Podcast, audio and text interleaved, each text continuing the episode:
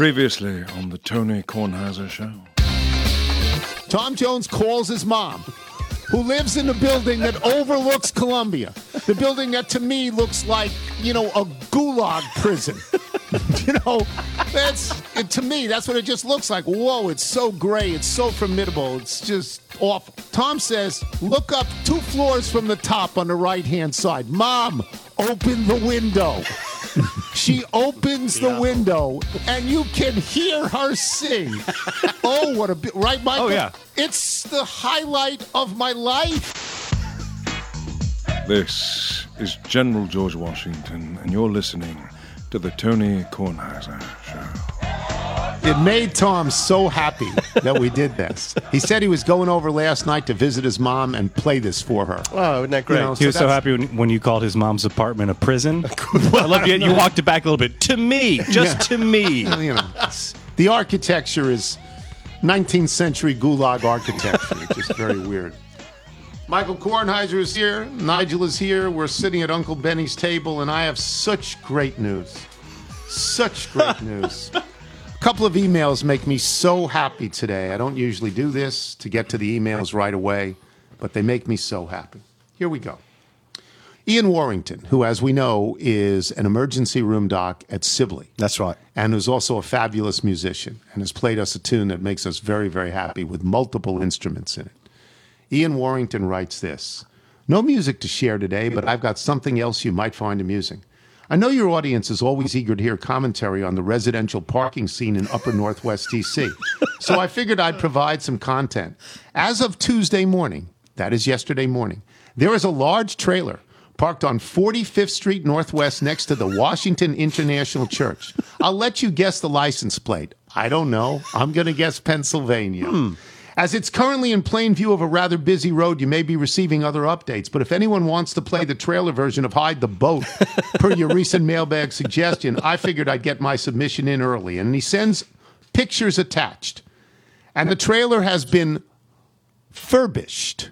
The trailer has been painted all gray now. Yes, no, no. It is not nearly as hideous as it was with partially white and partially gray. It is all gray, and it is sitting there alone without any way of leaving the scene unless it gets towed. It's just sitting there. So these kids who were, you know, moving this thing around, They're on gap years, Dad. Come yeah, on. they're not. They haven't left the area yet. They haven't left the area. What's so nice is the paint job now matches the neighborhood because that's a that's a nicer. That's a nice neighborhood. Yes. Chris Comrack, Tony, the RV is not gone. this has to be it, right? He sends a picture. There can't possibly be two crappy RVs floating around Northwest DC. It showed up last night near the corner of 45th and Ellicott Street Northwest. Your 40 feet of fun is now my neighborhood's nightmare. What a piece of junk and eyesore. Thanks, Tony. Signed, Chris. How great is this? Oh, How great is this? It's getting closer to my neighborhood. I'm getting nervous. this thing is going to be towed around, you know, from block to block to block. It's never going to be parked on the kid's block. Oh, never. Never going to park it on his own well, he lives just over there. Yeah, he just lives just down the street, so I'm just parking it here for just a just a minute or two. well, now it's out of Ward Four. That's now true. it's in Ward Three, right? Or is Yeah, it two? that's is it Ward two or three. Ward three. So now it's so now it's now it's not Janice's problem. Now it's Mary Cheh's problem. Yeah. You know, let's see what she does about it. See how that works out. Um, I could talk about baseball. Le- I don't know what I know the scores last night. Nigel, as a Red Sox fan, is upset. Chris Sale got beat last night. Yes. The Red Sox are now one game clear still. I think Half a a game. game. A half game up. Half on- game over, the Toronto sur- or half a surging game over Mariners. Seattle. too? Seattle. Over Seattle. The Yankees won last night, which they had to do in Toronto Beat to the Blue Jays, maintain yeah. to maintain their position at the top of the food chain. Seattle won again last night. It gets closer. The bottom three teams get a little bit closer. okay, but at who are this your point. who are your last five games against? Baltimore and Washington. Baltimore and Yeah, so you you have You should win. you have room. of room. course, they should win. I went on PTI yesterday when I was asked this question: Who's going to be in? My first team was Boston. I said, "Look at their schedule. Look at the dregs they're playing." Well, Baltimore's got the worst record in the American League, and the Nationals, since uh, the trade deadline, have the worst record in the National League. Yeah. well, Well, maybe not. Maybe Interestingly Arizona enough, does. since Schwarber's injury, Yeah. I guess that was like the July Fourth Uh, weekend. he's been brilliant. Schwarber's great. Sox. Yeah, he's been terrific. But when you lose, when you're Chris Sale on a man, and you lose to the worst team like you know Baltimore, it doesn't bode well. the for. O's do hit home runs. Yeah.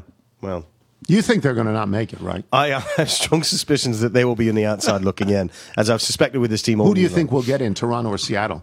Seattle's just- hot at the right time. As is, look at St. Louis. Yeah, St. Louis in a row. Yeah. Um, 17 in a row. You know, all of you people who said, oh, the Padres, the Padres. No, no, If- if St. Louis. I forget. I think Toronto has to play Tampa to close out the season. If they do, then I would definitely say Seattle. I think Seattle in general will probably take it.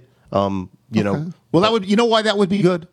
Because they have the longest playoff drought of any team in any sport in North America. It's 20 years.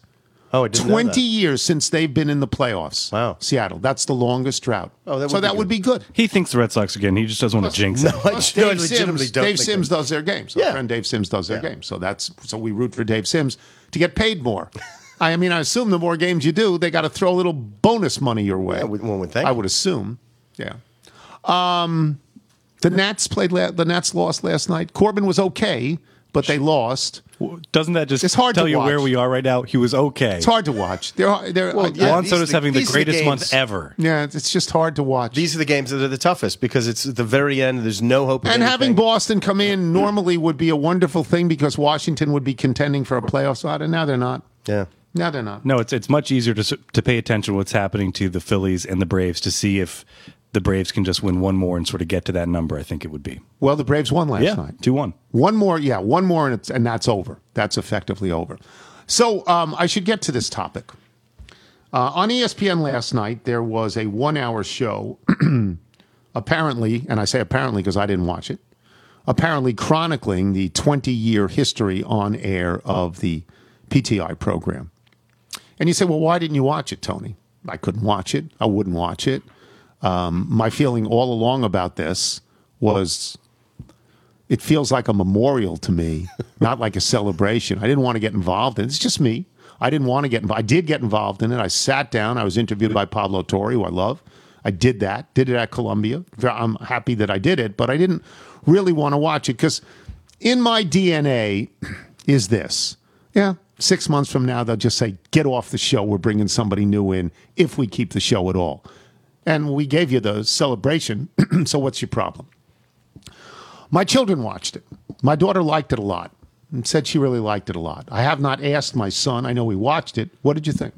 So I, the short answer is I loved it. I watched it with my wife. We TiVo'd, uh, we DVR'd it. We don't you don't don't use TiVo anymore, but we recorded it, and that is part of as you go back to the DNA of the show and why I think it was so wildly successful in that mid 2000s period because it matched where technology was. We always talk about the the preview line that you see on the right side, but being able to come Eric back Lido, to it Change Television. and enjoy the show on your own schedule after the kids went to bed meant everything for us.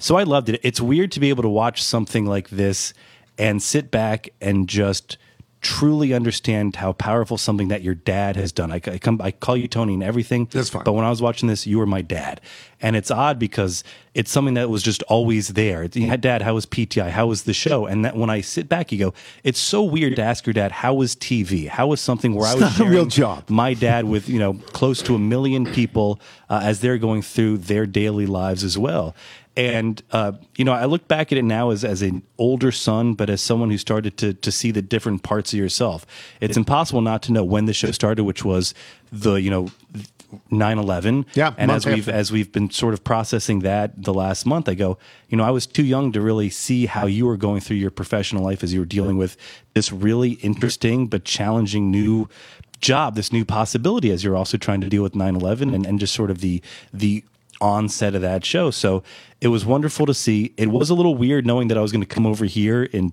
you know 12 hours after watching this and that you're still doing this show and it still is great. Well, maybe, maybe today. Maybe we'll do and the one weird, today. you know, the weird thing is when you come back to family, you have sort of this time stamped picture of your dad, and so much for me is, is as I've been an adult is this mid you know 2000s versions of dad so when i see those old clips i'm going i don't even remember that guy anymore to me that's the same picture and liz and i are stopping going that's the picture we have that picture of, of dad and wilbon in the house uh, so I was incredibly proud to watch that. And then if we're playing What's the Word, what's the word when I see this? It's family. My wife worked on this show. Yeah. When I see the clips of the old studio, uh, it, it's family. I see reality when he's young, when he's figuring out that job, when I see the interviews. Uh, with Rydholm talking about his relationship with you and, and Mike and, and going through the, the interviewing process. That's a side of the show that we never got uh, because why would we? We were kids at the same time. And to see Matt and Shannon, uh, you know, it's impossible not to come back to Liz, my wife Liz and I first started dating, and we thought we were being so secretive because we didn't want the whole PTI family to know. And Shannon just looks at us one, uh, Matt and Shannon just go, "We saw you holding hands at Bethesda. Everyone knew. Everyone knew." Uh, so we're we're just sort of going through all these small little moments. When I saw the the old clips of you doing TV or, or radio, and I'd see the the old Tropicana carton, uh, there are just these small little symbols that were very meaningful to me. But uh, but it was family. It, this was Liz put it onto her social the other day, sharing the, the tease of this, going, she never realized at the time how important this show was going to be for her life. And we look at now having two boys and seeing where, you know, the extended family. I mean, Matt and Shannon's kids, like, they're going off to college now. Yeah, uh, next year Dean will go off to college, go off to Columbia. Yeah. So um, I didn't see it. Will I see it eventually? I'm sure I will see it eventually. I'm sure somebody will give me a copy, and I'll sit in a room and I'll start to cry. There's no question. Um, look, I've I've said this a thousand times. The only thing I ever wanted to be in my life was a newspaper sports writer. I knew that when I was five and six and seven years old. That's what I wanted to be, and I did that. So this is this is gravy. I didn't I didn't think it would last, and I'm sure I, I'm quoted on this in the show. I mean, I just thought you got to be kidding. Look at us. we're, we're not TV. It's not. It's not ever going to work, and it worked. And I will say that um, I'm enormously proud to be on this show. I'm not enormously, and I want to I want to make the distinction. I got a lot of emails last night from friends. I got a lot of texts. I don't give out my number to a lot of people, but a, a large percentage of people that I knew commented on how much they liked this show, for which I am very, very grateful. And they understood completely that I wasn't going to watch it. You know, and they know that I will eventually. I'm enormously proud. It's not. I, am not enormously proud of my work on the show. I mean, you know, I, Mike and I do a good job. We're good at this. We didn't know we were going to be good at this, but our training, our training as generalists in the sports world, not journalists, that too, but generalists, so we know a little bit about a lot of things, enables us to do this show. We have this stamped on our brains over 40 years of working, my case 50 years of working about sports and loving sports. I can do this. I didn't I didn't know that I could, but it doesn't surprise me that I could do it. Doesn't surprise me that Mike can do it. But I'm enormously proud of of the work of the show. I'm enormously proud of, you know, working with Rydholm and Kelleher uh, and all the people that have been with the show for a long time. And most people on this show have been there a long time. Uh, Bonnie was there from the beginning. Matawana was there very close to the beginning. Oh, Frankie was there very close to the beginning, booking acts and stuff like that. So I don't know that I would use the word family, but I feel very close to them. And I will say this about the show, and this is the this is the bragging part. Uh, if they ever come to write the history of sports television in America, and I don't know that that advances Western civilization at all, I really don't. But if they do, they're going to have to say that the best daily show in sports ever was PTI. Ever. I mean, it really is. And we're doing it 20 years.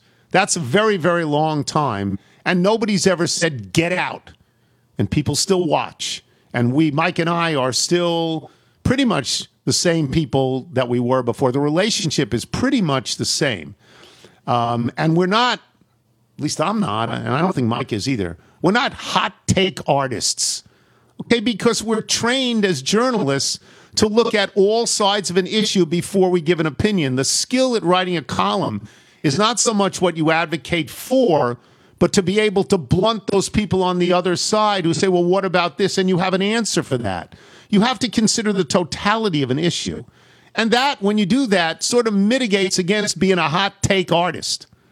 You know, because those people are just sort of screaming about their opinions. And when you write a column, it may sound like your decibel level is high, but you've considered all of the angles of it, and you have enough intellectual firepower to diffuse those things which people will come at you with because you thought about it. And I think that the show is reason. I want it to be entertaining. Entertainment is everything.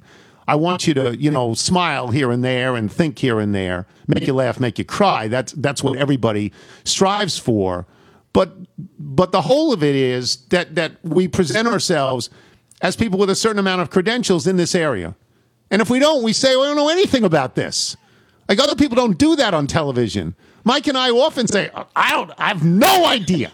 I have no idea. And then you try to sort out your thinking on the air. And, and, you know, I just think, I think it's a really, I actually think it's a great show for what it is. And the fact that it's been around for this long just means that we're both old. I got this lovely note from Don Graham yesterday, which started out, "You are really old." you know, yeah. And we've been doing it a long time. It was not the path that we chose in our lives. It was not. It's just what happened. Um, it just, you know, and and that's why, and that sort of helps you not take it as seriously as other people might take it because it's not the exact path that you chose. I'm really happy that my daughter liked the show. I'm really happy that my son liked the show, the special. And I guess I'll, I mean, I guess I'll watch it. I think I'm going to have to be pretty plastered to watch this thing. to hear the clips from your colleagues, you know, journalists that you respect, I think you will really enjoy just seeing that it got to that audience because you always see the affirmation from you know sports fans when you walk into Sure. a golf course, when you walk Sure. into a restaurant, you hear that. is nice. See, it's a wonderful thing. I I mean, all of that recognition is wonderful. Let me just tell you, Carol's sitting here now. So let me tell, I, I think, the definitive story of, of what it's like, what that recognition is like. We're having dinner one night, the Palm downtown, probably eight people at the table. Somebody comes over, a woman comes over, wants to talk about PTI. We begin to talk for a little while, and then she, you know, kneels down right, right by the table and continues to talk and continues to talk. And Carol says something like, you know, we're having dinner here. And I look at Carol and put my hand up and I go, I'd, I'd say to the woman, hold on one second. I say to Carol, how do you think we got the table? how do you think we got the table? I mean, that's what happens. That's what television gives you. It gives you the good table. I'm going to miss that like crazy. We will take a break. When we come back, speaking of great television shows, Rich Podolsky will join us. He has written a book about the single greatest pregame show of all time. The book is called You Are Looking Live. It's a CBS pregame football show with Brent Musburger and Jimmy the Greek and Irv Cross and Phyllis George. And Podolsky will join us and talk about it when we return. I'm Tony Kornheiser. You're listening to The Tony Kornheiser Show. This is a new ad, Michael. This is called WordTune. Very excited for this. I've one. never seen the copy. I'm going to read it, and you can help fill in some of the blanks. Every year, U.S. businesses waste over $400 billion. That's $400 billion because bad writing causes confusion, misses the mark, or just takes too long to get to the point. On the flip side, better writing also helps businesses win and impress customers, enhance brand perception, improve internal communication, and strengthen relationships with critical partners. Better, faster writing means better business, which is why your team needs WordTune for teams. It's a huge deal here. My listeners that want to improve their entire team's writing now, WordTune Teams is 50% off. 50% off. That's a good deal. Michael, do you, you know about this? You know yeah, about so what's so WordTune. great is if you go back to the open and hear the way that you described getting into a column and the different takes you have to to predict to understand. There's a power and a privilege to getting somebody to come to your side to see your thinking. Yeah. and this is going to help your team uh, share their thinking. WordTune improves writing efficiency up to four times. Better, faster writing means better business. When can your team use WordTune? WordTune improves performance on any project, everything from internal emails to press releases, sales outreach to customer service support, and so much more. You can w- use WordTune anywhere when you're writing online, including Google Docs, Slack, Outlook Web, and WhatsApp. I have no idea what that sentence Liz, means. Liz is always on the Slack with her no small team. idea what that Always on the Slack. but this is the important part. Right now, my listeners can get 50% off WordTune for Teams at wordtune.com slash Tony. If you want to see the benefit of WordTune, you can try WordTune for free at wordtune.com slash Tony. But the 50% discount is only available for a limited time and only available for Teams. You might never see a discount like this again. Your team can start writing better right away for 50% off. That's half price at wordtune.com slash Tony. This is The Tony Kornheiser Show. Tony Kornheiser Show. Put yourself in my shoes. This is Mardi Gras. We played their stuff before. They're in Rome, Italy. I don't know how they listen. I don't know how they found us. Reader's Digest, which I didn't even know was still in existence, said they're one of seven European acts to watch for. This is a single called Shoes, a rock soul track produced by Sante Sabatini and Mardi Gras, written and arranged and performed by Mardi Gras. Please keep sending us your music. I mean, this is good, right? Please do that, Mardi Gras, all the way from Rome. And again, not Rome, Georgia, not Rome, New York, Rome, Italy. Earlier, I said that um, I praised the show that I was on, and I said we were going to bring on Rich Podolsky, who has worked for the greatest single pregame show ever in the history of sports, the CBS pregame NFL show, the name of which escapes me, but it is known. The name of the book is You Are Looking Live. Brent Musburger used to say that all the time. That was the introduction to the show on Sunday morning. You Are Looking Live. And there was Brent, and there was Phyllis George, and there was Jimmy the Greek Snyder, and there was Irv Cross. It's the best show ever of its type in all sports you know you worked on it you know that right there's never been anything as good as that show Uh, exactly. You know, except maybe PTI. well Uh, by i the don't way, know the uh, the the uh, history of PTI last night was sensational. It's so nice to see you looking so young again. yeah that's that just in the in the way in the rear view mirror. It doesn't look like that normally. Rich who put the show together? Whose idea was it to cast it the way it was cast? And what was your part on the show in the early days? Uh, I got there in 1977, uh, and I was a, a writer on the show for a few years.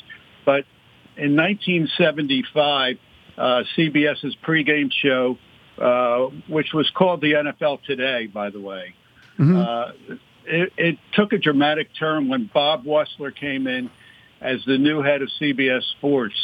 He was uh, a young executive. He was a visionary. Uh, he had a lot of equity built up with the, the network. He had uh, previously uh, been the general manager at the Chicago-owned station and took it from number four to number one in news. And before that, he ran CBS's special events unit. And he was still in his 30s when he came to CBS Sports. Um, he had this vision of not only having a live show, but putting on a, a woman on it, uh, not just any woman, but a former Miss America, putting a, a black uh, uh, analyst on it, and that was our course, of course. And then he ha- brought in Brent Musburger from his Chicago station. Brent was virtually an unknown at the time nationally. And a year later, he had the guts, the chutzpah, to bring the Greek on to talk about point spreads and gambling when Pete Rozelle and the NFL were dead set against it. Um, the, the show was enormously popular. Um, you have to remember back in 1975, there were only three channels, three stations, ABC, CBS, and NBC for the most part. Uh, there was no cable. ESPN was six years away. There was no internet. Uh, unless you had an AP ticker in your living room and you were a football fan, you had no way to get up-to-date news. Uh, the NFL today, on the other hand, it was so new and so fresh and so vibrant. It came on live with them showing the stadiums. And the reason Brent said you were looking live, it was for the gamblers, uh, so they would know what the what the weather was. Uh, the show's ratings took off, and it was not only good for CBS, it was great for the NFL because it expanded their fan base and helped the league overtake Major League Baseball as America's number one sport. So Wussler very specifically had an image in mind. It was an integrated show, and it was a show with a woman, and it was a show with a gambler. That was his very specific image to begin with. Uh, he he. Uh, I'm not sure that he had the gambler in mind in the very beginning because the Greek didn't join the show until the next year in 1976. Right. But uh, the the Greek uh, uh, was well known. He was probably the the most well known of the four of them. Uh, he had at the time a syndicated column in th- over 300 newspapers. He had a syndicated radio show. He was famous for winning a million dollars way back in 1948 betting on Harry Truman to win the election, uh, which is a, a great story in the book. Um, the, the Greek uh, was going to bring a lot more people to the set, uh, especially the gamblers, just to hear what he had to say, whether he was right or not. He he was probably he probably became more famous for his getting it wrong that uh, the Jets were a 17 point underdog to the Colts in in Super Bowl three than if he had gotten it right. So I will say this for people who are listening who can't imagine this. You need to understand that every sports league put its hand out and said no gambling. No gambling. We're not involved with gambling, even though gambling is what made all sports. And for CBS to put a gambler on, and he was a, that's what he was, whether he was good at it or not, he was and identified himself as a gambler, Jimmy the Greek Snyder. For them to do that, it seems to me they had to have the deal with Rozelle, you know, the, the back channel deal, and and and the rest of it became hypocrisy. Am I right on this, Rich? I, I believe they did have a back channel deal with sure. Rozelle, but publicly, Rozelle yeah. was against gambling, and in fact, he had testified before Congress uh, recently before uh, the Greek came on the show. He had testified that only two percent of the viewers actually bet on the games, and when a CBS publicist Beano Cook heard him say that, Beano's response was, "Well, if that's true, they all live on my block." Beano's, I love Beano Cook. Yeah, no, uh, that was so. It's it's a great show. Everybody knows it's a great show. There are stories of Brent and and the Greek actually getting in a fist fight. And these are true, I'm sure. But was there tension on the set? Because it never looked like there was tension on the set. For the most part, they all got along famously, um, and there was too much at stake uh, really, uh, because when the first year the show won 13 Emmy awards, the the ratings uh, became equivalent to primetime ratings today. Um, it's unbelievable, and everybody's salaries went up. So there was just too much at stake for there to be a lot of tension on the set. The only tension that was involved was the fact they only had 22 minutes to share, and everybody wanted their share of airtime. And the Greek was usually the one who got cut out at the last minute. Brent was the managing editor on the set. He had control if there was an extra 20 or 30 seconds, whether to throw it to Phyllis for a comment or to Irv for a last second analysis or the Greek for a point spread comment. Uh, and the Greek usually lost that battle and he constantly complained about it. And five years into his stint at CBS in October of 1980, uh, that came came to a head when uh, he and Brent went at it at Pear Trees uh, restaurant bar in New York. Tremendous. They got an actual fight. You're on that. Look, I know a lot of people who did this show. Uh, everyone on the show, I basically knew at one point or another. When you're sitting there and you're working, did you know how good this show was? To, to be very honest with you, I, I didn't. I, it was just uh, a normal for me sitting there watching it week in and week out. Uh, I was not privy to how bad things were before 1975 for the viewer because I was out covering uh, NFL football games. Yeah. So yeah. when I came to the show, it was already in its current format. Um, it was it was a great show. It was tremendous fun. Uh, the people were sensational. Uh, you know, on Mondays, uh, Bob Fishman, the Greek, and I would go to Belmont Racetrack. Uh, I mean, who could ask for a better job? Uh, was that now the name of the book is You Are Looking Live? And again, that is what Brent said to open the show all the time. And it's and Brent, who's a stone cold gambler and, and now is happy in Las Vegas just gambling all the time or talking about gambling all the time. Was that Brent was a writer. Brent was a columnist in Chicago. He was a very, very good writer. You ask Wilbon about that. Was that his phrase or did someone give it to him? You are looking live. That was his phrase. That happened very early the first season, 1975. Uh, they were sitting around in a production meeting, Brent Phyllis, uh, Irv, Michael Pearl, the producer, and Bob Fishman, the director. Uh, they were sitting around and Fishman commented that he had some friends who were gamblers who wanted to know what the weather was. And then Brent, Brent thought about it for a second, said, you know, when we do that whip around at the beginning, when we show the stadiums, instead of just showing the stadiums, I can say you are looking live at Soldier Field in Chicago, or you are looking live at Vet Stadium in Philadelphia, and boom, they were off and running. Uh, it, w- it was uh, an inside tip to the gamblers. This is what the weather is, and you could bet on the over or the under or whoever. Uh, it, and it definitely brought more people to the show. Brent is the only survivor out of those four. He's the only one. Rich, do you talk to him much? Did you must you obviously talk to him in, for writing the book? I tried to reach Brent several times, and he did not respond. Unfortunately, I would have loved to have Really? participate in this. Uh, Brent was the glue of the show, Yeah. um, and you know I just loved working with him. Uh, uh, terrific, terrific. He was never better than as a studio host. Never. There was Jim Nantz in the foreword of this book said that Brent is the greatest studio host of all time. Oh, I, I totally agree. I'll tell you a great little story. I was working at the New York Times, so this is about 1978. And I get a call from Van Gordon Sauter, who was at that time the head of CBS Sports.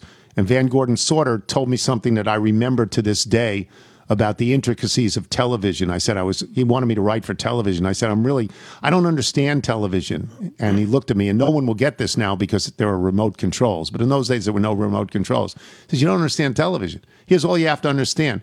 Turn it to the right, it gets louder. I mean, that was that was all you have to understand. He offered me a job writing for Brent. I'm writing at the New York Times now. It doesn't get any better writing at the New York Times. Gets equal writing at the Washington Post, but doesn't get any better. And I said, What do you mean writing for Brent? And he says, You write for Brent. I said, Well, like, Brent was a writer. Uh, You want me to write like you're looking live? And he said, Yeah, we want you to write that whole thing out. And I said, No, I'm not taking this job. You know, it wasn't for me. I mean, as you know, Rich, everybody in, in newspaper writing looked down at television at that point and thought it was, you know, not as good as what they were doing. But I, I remember that so well because I remember thinking that Brent could always write his own stuff. Nobody had to write for him. That Brent was, in my mind, Rich, a singular talent. I believe that now. A singular talent. I'm sure you must believe that. he, he was a terrific writer. Uh, there's there's a great story when uh, Brent came back uh, after making big news at the 1968 Olympics in Mexico City. Uh, WBBM hired him uh, hired him uh, to be their sports guy on radio first, and the, the guy who hired him was Van Gordon Sauter. And Okay. Van offered him more than double of his current salary at the Chicago American, where he was making thirteen thousand five hundred a year as a columnist, and he loved being a columnist there. And uh, so he goes into his sports editor, and hoping that his sports editor will come close to matching the jo- uh, the the uh, pay that Sauter offered him. And when his sports editor heard this, he said, "You're out of your mind. You're crazy. Nobody gives up a, a column in the uh, Chicago area." And of course, Brent did. He And did, and he God went on. he did. uh, he did, and went on to make millions on that. Look, the name of the book Within is "You Are Looking Live." Sports director at WBBM TV. Wilbon Wilbon adored him as a kid growing up in Chicago. He adored him. He adored Bob Greene, and he adored Mike Royko more than more than all of them. Thank you very much for coming on. The name of the book is "You Are Looking Live." I have read most of this book. I I know all the people, but I really enjoyed it. I really enjoyed it. Good luck with it, Rich. Thank you. Thanks so much, Tony. Rich Podolsky, boys and girls, we will take a break. Chuck Todd will pick some games when we return as we get back to the meat and potatoes of this particular show. And I am Tony Kornheiser. This is the Tony Kornheiser Show. Tony Kornheiser Show. This is a ZipRecruiter ad. There are some things in life that everybody likes to pick out for themselves, right? Like cuts of steak, mattresses, and bottles of wine. I don't know how you get mattresses. I just don't. What if you could do the same for hiring? Choose your ideal candidate before they even apply, and that's where ZipRecruiter's invite to apply comes in. It gives you, as the hiring manager, the power to pick your favorites from top candidates. And right now, you can try it for free at ziprecruiter.com slash Tony. How does it work? When you post a job on ZipRecruiter, they send you the most qualified people for your job. Then you can easily review the candidates and invite your top choices to apply for your job. Uh, Lauren Webb, who's the Senior Vice President of Talent Acquisition for Mindula Health. There's a quote from her I love the feature because we have a much higher follow through rate if I invite the candidates. It's easy for me, it's easy for them.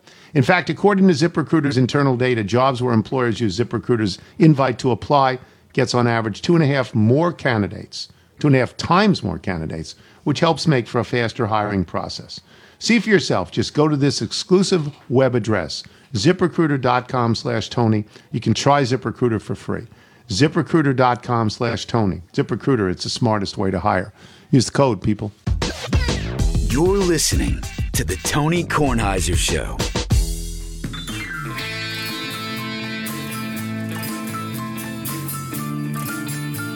Little echo of Del Shannon I was here. going to say, right? Little runaway. Little echo of This is Steve Lipton. This is Lovers, Liars, and Clowns. He wrote this. He sings it, and he writes this. When one creates a song and imagines it as a duet, could you get any luckier than to have KJ Onstad agree to sing along with you? Eat it, Fuse, or something like that. On second thought, if I could have gotten Jason Fuse to sing my part, I'd have gladly sat this one out. Um, he's going to be playing bass with the Screaming Trojans. They're backing Mark Bryan from Hootie and the Blowfish. Yeah. On Friday, October 15th at the Rams Head on stage in Annapolis. Tickets are going fast, even though we start at 8, way past Mr. Tony's bedtime. This is Steve Lipton. You can listen to this at the end of the show when I won't be talking over it. And you owe yourself and Steve to listen to it. Michael, if people want to send original music like Steve Lipton does, how do they do it? Send us your music by emailing it to jingles at tonykornheisershow.com. And he plays in Chuck Todd. And Chuck had a bad week last week. Chuck was two and five, lost the last two games on the board that we gave him. Do you want to explain your bad week, or do you just want to forget about it and dump it? Yeah, well, other than uh, I, I uh, I'm disappointed in my bad week with you, but I'm still like on cloud nine on a 66 yard field goal that swung three teasers for me and made it Yeah. been yeah. worth four figures, and I'll just leave it at that. I mean, that was I've never been so excited about a 66 yard field goal, and I'd have enjoyed it if I didn't have a few dollars on it. But it was a a I had Baltimore and a bunch of teases, and they were seven and a half, and it went down to one and a half. So that two points was everything. I'm I'm sure I'm not alone. His kick, they're going to be people that name children after Justin Tucker because of Well- how much money he may have won them. He's been the best. He's been the best kicker in the NFL for five or six or seven years. He's going to actually go to the Hall of Fame. He's going to be one of those kickers. Nobody's ever kicked a 66. Texas buddy of mine who's a big Texas Longhorn guy. I didn't I didn't realize it was a Longhorn. He goes, you know, he's basically on the Mount Rushmore of 21st century Texas Longhorn athletes. He goes, it's Kevin Durant, Justin Tucker, and Justin Speed. And he goes, and we've had nobody else. But then you're like, Yeah. yeah, I- And I mean- young, and that's about it. Nobody's kicked 66, and nobody hits the bar and goes over. Everybody Oh, hits the bar and falls back. He hit the Oh, my bar and went over. Like I, We w- I every- watched that that was- live on the red zone. It was great. And I don't even like we get on Red Baltimore. So What didn't we get on Red Zone? You got that kick, you got the kick six coming back. The yeah, oh I got the 109. Yeah, I got everything. The only thing I'm Red zone. complaining about is, are you aware of the dog meat that is on Thursday night? I mean, they are You know, saying, we're going to find the worst game and we're going to make you suckers watch. Here. They're bad teams. They're bad teams. It's Cincinnati and Jacksonville, but and there's always a but. but. You get to watch the last two overall number one picks, and you get to see if you see. Like I think Burrow's going to be great. Me, I think so. I don't know about Trevor Lawrence yet. That's the only intrigue in that show because the teams are terrible. They're terrible teams. I want let's move on. The, uh, I need to watch the monkey broadcast for that because that'll be much more interesting than the real one. But anyway. The monkey and the whole family, like the Manning family. yeah, it's like the man. It'd be great. You have all the monkeys do it. It was awesome. Monkey Night Football is what we call it around here. All right, here we go. Carolina is getting five at Dallas. The quarterback for Dallas, Dak Prescott, actually looks like he's worth the money. He he was he has been terrific so far. Carolina is three and zero. Christian McCaffrey is not going to play for them. They are a suspect three and zero because it's led by Sam Darnold, but you don't know because if it's just the Jets, Sam Darnold could end up being great. Five's a fairly big number. This is not a divisional game, but Dallas has looked very good lately. Who you got? And but but a short week. Yes, Dallas is home, is at home, but a short week. I'm a big Matt Rhule fan. I think, you know, I think he is one of the best uh, young coaches in the game. I think he's the next Jimmy Johnson. I think this guy not only knows how to coach on the game, but knows how to talent recruit. I love the. I think five too much, and I think Carolina's defense is good enough to keep us a field goal. So uh, why uh, I, I've been rolling with Carolina so far. I'm not going to stop. Okay, Minnesota is at Cleveland. Cleveland is a good team. Minnesota has a bad record, but they've been in position to one of the games they should have won, one of the games they did win. Kirk Cousins has given you what you paid for. He's put his team in Yeah. position to win late in the game. This is a pretty good game. Minnesota plus two at Cleveland. You know what's interesting here is they're saying on a neutral site Minnesota would be favored. Think about that. Really? If you buy the three point move, Yeah, yeah, right? yeah. That- Yeah, oh, I you, what you you know. Yeah. And I, I just that that to me that scares me. There's something there's something weird with this line because it's begging you to take Cleveland at home. You think Cleveland by a field goal? Cleveland's going to Yeah. be by a field goal, and I look and I think they've been, you know, kind of they've they've just been chugging along. They're doing just fine. I, I'm going to be on Cleveland's side because I think they're a better team, but that that line scares me for some reason. It's like somebody must know something. So I need to do some research, but I'll go Cleveland for you. Let's get to the next game. Normally, we wouldn't give you games, West Coast games, but this is going to be a desperation game for Seattle. Seattle's mm-hmm. one and two. They're in the toughest division in all of the NFL. It's at San Francisco. San Francisco, a team you thought would win because they always win in that Yeah. particular matchup. San Francisco did not win. They're coming off a loss. Seattle is one and two, as I said. Seattle is getting two and a half at San Francisco in a very intriguing game. Who you got?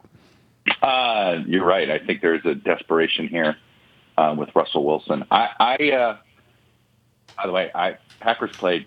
They defensively played a really good game, and it may be that San Francisco's finally run out of running backs because they did seem to have a challenge there. I'll go with the desperate team in Seattle, um, just because, as you rightly point out, one in threes, one in three would Bad. be catastrophic for them. Not in that division. Can't have But it in that maybe, division. maybe Russell Wilson wanted to be traded for a reason. Maybe he saw something. Maybe this team is is is in worse shape than we realize. So you will take Seattle, though.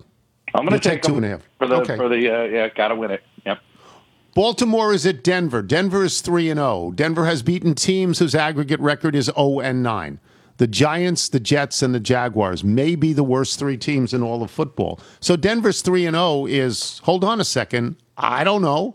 I don't know. Look at who they've played. They've given up no points. Like 21, 26 points. They're number 1 rated defense in the whole league, but again, they're playing against offenses that are dreadful.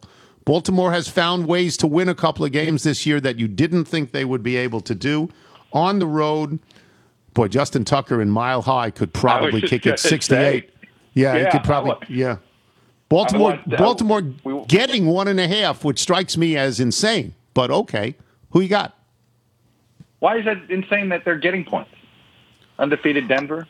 You know. Well, Den- Denver is three and zero and have had a good defense. I, I don't. I mean, like you could look at Denver and you could say they find that Bridgewater has been very good and their defense has always been good. So He does look. I mean, he's. You should see his record against the spread. By the way, Teddy Bridgewater. I mean, it is. If you blindly bet him when he starts, you're you're uh, you're, you're you're living you're living pretty large. Uh, I'm gonna. I, I'm a believer in in Denver here a little bit, and man, Baltimore. It feels like they, this is the second time they've had to go across the country. Right? They had Vegas two weeks ago, then Yep. back. This is kind of a brutal start to their schedule. Stick the Chiefs in there as well. Uh, I'm going to bet that the uh, altitude and the schedule catches up with them this week. Uh, so give me the Broncos and Teddy. I would go the other way, but that's just me. Tampa Bay is at New England, a game that everybody wants to see. Tampa Bay is favored by six and a half, coming out of a loss. They would have been favored by more if the Rams hadn't beaten them. Um, you know, it, it- this is Brady and Belichick. I mean, everybody wants to see it. It's a game, honestly, that that I, I don't know how it's going to end, though it seems to me the Bucks have a significantly better team and that Brady's motivation will be as high as he's ever had, and he is an insanely motivated human being. Will you give the six and a half? Uh, after, you know, I'm surprised you didn't want to talk about how bad the Patriots were last week. They, they didn't look like They were very, bad. No. Yeah, they didn't look very good. They looked Nope. kind of lethargic. And, uh, A couple of people said they quit late. Know. Yeah, it, it was a it, it it you know. Anyway, I, I look. I think this is a low line, and I think this is a Belichick respect line, I, and this thing should be well over a touchdown. Uh, give me the Bucks. Yeah, I think that too. I, am surprised it wasn't eight. I was surprised it wasn't eight. I And I'm think sure you're if they right had beaten the Rams, loss. I think you're right about had they beaten the Rams, this thing is eight. yeah. But then again, I think we all thought the Patriots were going to give the Saints a better game too. So, but yeah, six and a half feels low, too low. That's Okay. a Belichick respect. Yep. Las Vegas uh, is at the Chargers. The Las Vegas Raiders are three and zero. Um, they've played a couple of good teams actually uh, to get to three and zero, but they've been all the games go down to the wire. The Chargers should be three and zero. Justin Herbert, I, I, you can tell me how good Derek Carr is this year so far, and he leads the league in yards passing. Justin Herbert is going to be a great NFL quarterback. I think the Chargers constantly come in a little bit under the radar. Las Vegas gets three and a half. It's an interesting game. Who you got? And it's in L.A. Former, you know, Yeah. who, do, who do you think? Who do you think's going to have more fans there? I think the Los Angeles Raiders. Raiders? I think the Raiders will have more fans there. I do. I, I do too. I think that impacts the Chargers. They're a team I like better on the road than at home. Um, give, give me, give me Vegas and that hook, that that, that extra hook there. That's that's a. I think Okay. that's nice, nice insurance policy. And the other game that we've got is Washington at Atlanta. Atlanta beat the Giants, right? Late was it the Giants that they beat the Yes. other day? Yes. So Atlanta stinks. There's no other word to use. Atlanta stinks. Washington got shredded Yeah. in Buffalo. They gave up. Washington's calling card is defense. They gave up 43 points. Somewhere down the road at the end of the year in week 15 or 16, you're going to look back on the greatest upset of the year, and it's going to be Buffalo b- losing to Pittsburgh. Yeah. The- You're, you're going to say, how did that happen? How could that be? Washington is a road favorite in Atlanta, minus one and a half. You've been you died with them last week. Who you got? Yeah, this to me feels like if they can't beat Atlanta, then forget Yeah. it. And uh, you know, Chase Young's going to have to drop the first name. He's he's inertia. Who's he been chasing? I didn't see him chasing Josh Allen. I mean, No, I, no, it, it- no. he hadn't been doing much. Anyway, I know that went over like a lead balloon. I tried. That was a good try. Uh, yeah, I know. I know. That's just it's just why Pretty early I in the do. morning for inertia. It's It just is. early, Yeah. you know. Yeah. it, it is. All right. Yeah. Uh, right. I, I just I think so lowly of the Falcons that this is one of those. If if the football team loses this, I think the season you got to write the season off. You got to realize this is going to be an ugly an ugly season. This is they sh- they should win this game. You took just just to, I'm just pointing out. You took I five know. road I'm teams. 0 for three with them. Right. I, whatever Yeah, that well- whatever I've done, I've been the big football team jinx. Right. and you're taking a lot of road teams. Just so you know, a lot of road teams. Well, It's all right. I'm just pointing I, it out. I guess that I could do better. I could do worse than two and five. You're right. So we'll Yeah, well, well, you're not losing your job. You, I mean, you you passed the audition. You're not losing your job. Don't worry about it. Oh, well, I appreciate I appreciate that. You know, the, the, obviously entertainment is worth a couple of points in this. A couple Exactly. of victories is what you're saying. Thank Sure. you, thank you, thank you. We'll talk to you next week. Bye now. Chuck Todd, boys and girls. And if we just gave you Chuck Todd, that would certainly be enough. As he hosts Meet the Press and talks to important people every week, and after he talks to us, which is insane. but we give you a monkey. See the monkey, he's scritch, scritch, scratching, watching his iPad, smoking and laughing, hanging with Bud Grant, tap, tap, tapping. Try to sing along. Try to time it out. Not Let's do it. going to the zoo, zoo, Zoo. zoo. Reginald's got the Two. bikes, Bikes. Sometimes he throws He throws his poo, poo, poo, poo. When he's had too much Johnny. Johnny Walker Blue. Reginald had a good week. He's two and one last week. He's three and five overall. Had a pretty good week. Yeah, First Uh, is it- winning week. Yeah, first winning week for the monkey. He was very excited. Todd's nine and twelve overall. So Yeah, the well- monkeys actually got a better percentage. Mon- Monkey is, is hoping to build on that this week. Now, I went down to the National Zoo. Lo and behold, he was not there, Mr. Tony. It's always a little disturbing to me when he's not there, but there was a note said he has Zoom with me. So there was a laptop there, so I Zoomed with Reginald. Turns out he's in England. He was over there for the premiere of, uh, what is it? What's the movie called? No Time to Die, the new 007 uh, movie. James Bond movie. Yeah, so he showed me some photographs of him on the red carpet with Daniel Craig, Kate Middleton, of course, the Duchess of Cambridge, and David St. Hubbins. So it really was just a fantastic David crowd. St. Hubbins. Yes. How wonderful is that? Yes. Yes. So, uh, and he's zooming. You'll be interested to know he was Goes to eleven. He was zooming from Keith Richards' the flat. patron saint of casual footwear, I believe. St. Hubbins. Um, yes. So uh, he was very excited to do these, pick these games with us. Now, the first game we gave him was uh, Dallas at home, uh, giving five to Carolina. Um, and this is an old, um, faded photograph of him at a sandcastle building contest with Tom Landry, Bill Bates, and Larry Hagman. Of course, who famously played J.R. Ewing in the show Dallas. Clearly, he's got ties to the Dallas area, and he'll take the Cowboys and give those five points. Now, the next game we gave him, I don't think this is going to be a surprise for anyone, is Minnesota at Cleveland. Um, and this is very exciting. He showed me some very recent video of him and Bud Grant going through the final training for their trip into space with Sir Richard Branson and Virgin Galactic. Bud Grant would be the oldest guy into space, the toughest guy into space, and he'd wear a T-shirt while he was up there. Yes, he He's would. that tough. Yes. Um, by the way, the other two people on this voyage are going to be Alan Page, who's a judge now, has Yes. been a judge for a, Yes, long, for a time, long time. and Al Noga. So Oh, um, there you go. Yeah, Okay. a couple of Al's. Call Yeah. me Al. Um, now, the last game, we, the last match rather, we gave him was uh, the Washington football team giving a point and a half at Atlanta. Um, and again, this was an old photograph of Rit, uh, Reginald in a bridge tournament. Playing alongside Dale Murphy, Pascual Perez, and Steve Bartkowski. So, All Atlanta guys. yeah, so clearly he's got ties to Atlanta. Atlanta stinks. Yeah, they do. I agree with Chuck Todd that if Washington doesn't win this one, just cash it in. It should, Just that you're done. yes, yeah. All right, that's great. All right, we will uh, we'll take a break. We will have email and jingle when we return. That right? is correct. Email and jingle. I am Tony Kornheiser. You're listening to The Tony Kornheiser Show.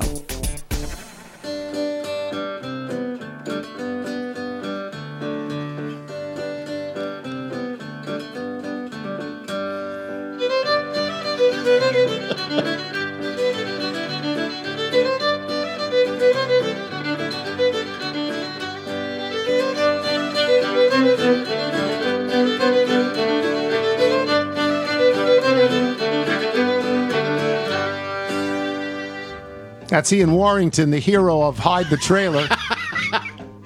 That's his I'm playing musical later talent. today. It's just wonderful. I will find Hide the trailer. kids. You want to do the Bethesda Bagel ad? We got bagel sandwiches today. Always a brilliant day when we get those. Just go to BethesdaBagels.com for the location in the DC area nearest you, then pop on in and you'll be thrilled. That'll just about do it for us today. Before we get to the mailbag, let me say I'd like to thank a new sponsor, the makers of the Phil Leotardo safety helmet. If only Phil had been wearing this helmet on that fateful day at the Raceway gas station, he might be still alive.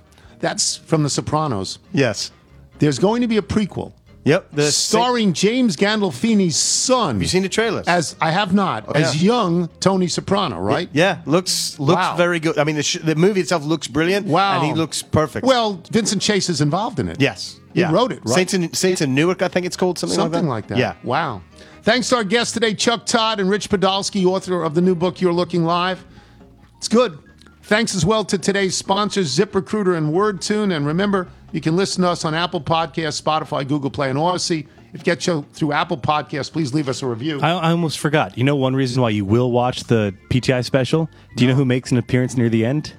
Uh, one Liz Hardwick. really? Yeah. Oh, you- oh. oh, really? There's a clip where they're doing a bit where Wilbon returns after being away for some time, and she's she's in the shot. Oh, did, neither of you expected that. I No. wouldn't have expected That's that. fantastic. That's great. Good. Hope she gets money for that. From, From. Scott in Ohio. I looked at the title of Monday's show only to realize I've been mishearing the name of Tony's dog the whole time.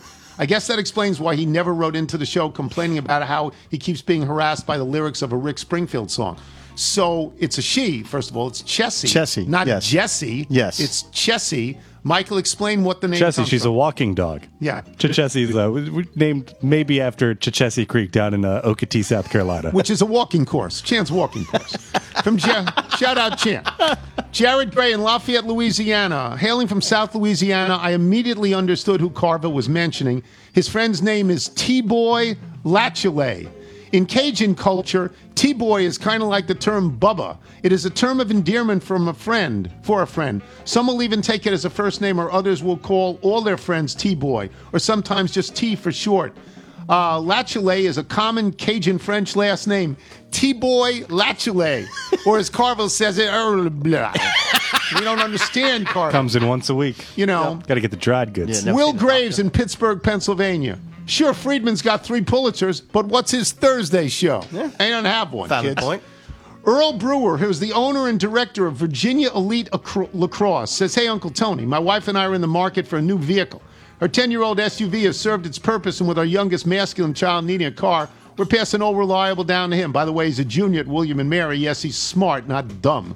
On the list of possible replacements is the X3, the car that you, the old bald orange man, traverses the DMV, and not me, baby, somebody else. And another connection is our oldest masculine child is an engineer at BMW in Spartanburg and works on fixing bugs in these fine automobiles. So we got that going for us. Yes, I have the X3. You have what? What is yours? I got the? Z4. You got the Z4, right? Yes. I do have the X3 and I love it. This past weekend, my wife mentioned that both of our sisters drive Subarus and that on a recent trip with them, really liked the car and could we consider adding this to our list? After cleaning up the coffee that I spit onto the kitchen floor, I tried to explain that Uncle Tony hates Subarus and there's a little we cannot possibly be seen in one of those cars. My further explanation about owners of those cars think their kids are superior human think their kids are superior human beings and that we would soon have to add a bike rack and a Bernie in 2024. You already have the William and Mary sticker. Fell on deaf ears. Was wondering if you would mind calling her this weekend before this insanity becomes reality. I'll hang up and listen. Just don't buy it. Don't buy the Subaru. Yeah, don't do don't it. do it. Don't do it. Don't do it. So let me get this straight. People are complaining because there is some song or some TV character with their first name. Seriously? Try being born Richard Burton in the late 60s. I have heard every Elizabeth Taylor comment known to man. but no one, and I mean no one, has a right to complain. At one time, one of the most prominent lawyers in Indianapolis was a man named Donald Duck, born two years before Walt Disney created the annoying cartoon character. He wins, we lose. So everyone, including me, can just shut up and eat it like Saliza. Signed Richard Burton. I looked that up. It's true. Donald Duck. yes. Abraham in Silver Spring. Dear Mr. Tony, you talk with Richard Justice about the strong home field advantage of Toronto's sports team. Shouldn't surprise anyone. After all, everyone knows those Midwesterners sure love their sports teams. They do. From Ben Brunner, the producer at WBOC TV Salisbury, Maryland, which I'm sure we get on the dial in uh, in Delaware. I was just watching Family Feud and I had a David Aldridge moment. One of the contestants was a University of Maryland graduate who had several internships, including one at PTI. He even dropped name dropped you. His name is Isaiah. Do you recall him? Of course not. I don't. I don't remember yesterday. Cliffy. No, they're all Cliffy. Did he forget the M and M's? Tim Brunner. I don't know. and from Amtrak Nikki. Dear Mr. Amtrak Guest Rewards member, the next time you're on 404 heading to the beach, give me a call from the car and we can talk about trains. That's it. That's the email. If you're out on your bike time, everyone, as always, do wear white. Hola, nosotros somos Pineapple Landscaping y escuchamos el show de Tony Kornheiser. Pero este show apesta. Replace the tree, He has a Finn. plan. Put yourself in my shoes and take a look at my moves. Rock and roll on street blues, from shuffle dance to swing tunes. Put yourself in my shoes, sneakers, sandals, or boots. Does it look like I'm cool when I dance like a fool?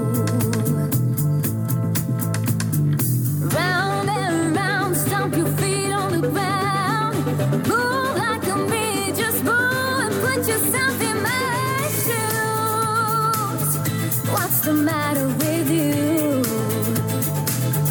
Don't you wanna cut loose? Moves like that are all news. Put yourself in my shoes. Cause your loafers on news.